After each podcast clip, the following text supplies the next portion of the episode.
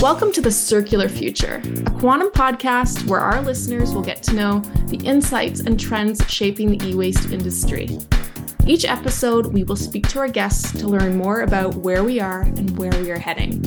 The types of products that we're going to be recycling in the future is not stuff that we've thought of today. The best way to recycle is to reuse. It's very important to look at the disposition process holistically. Started to find that a lot of companies really had no idea what to do with their old electronics. That begs the question of who's making the decision about IT asset disposition services. We're super lucky that we work in a business and an industry that's doing right for the planet. This is God's work. My name is Stephanie McClarty, Head of Sustainability at Quantum Lifecycle Partners and your host for the show.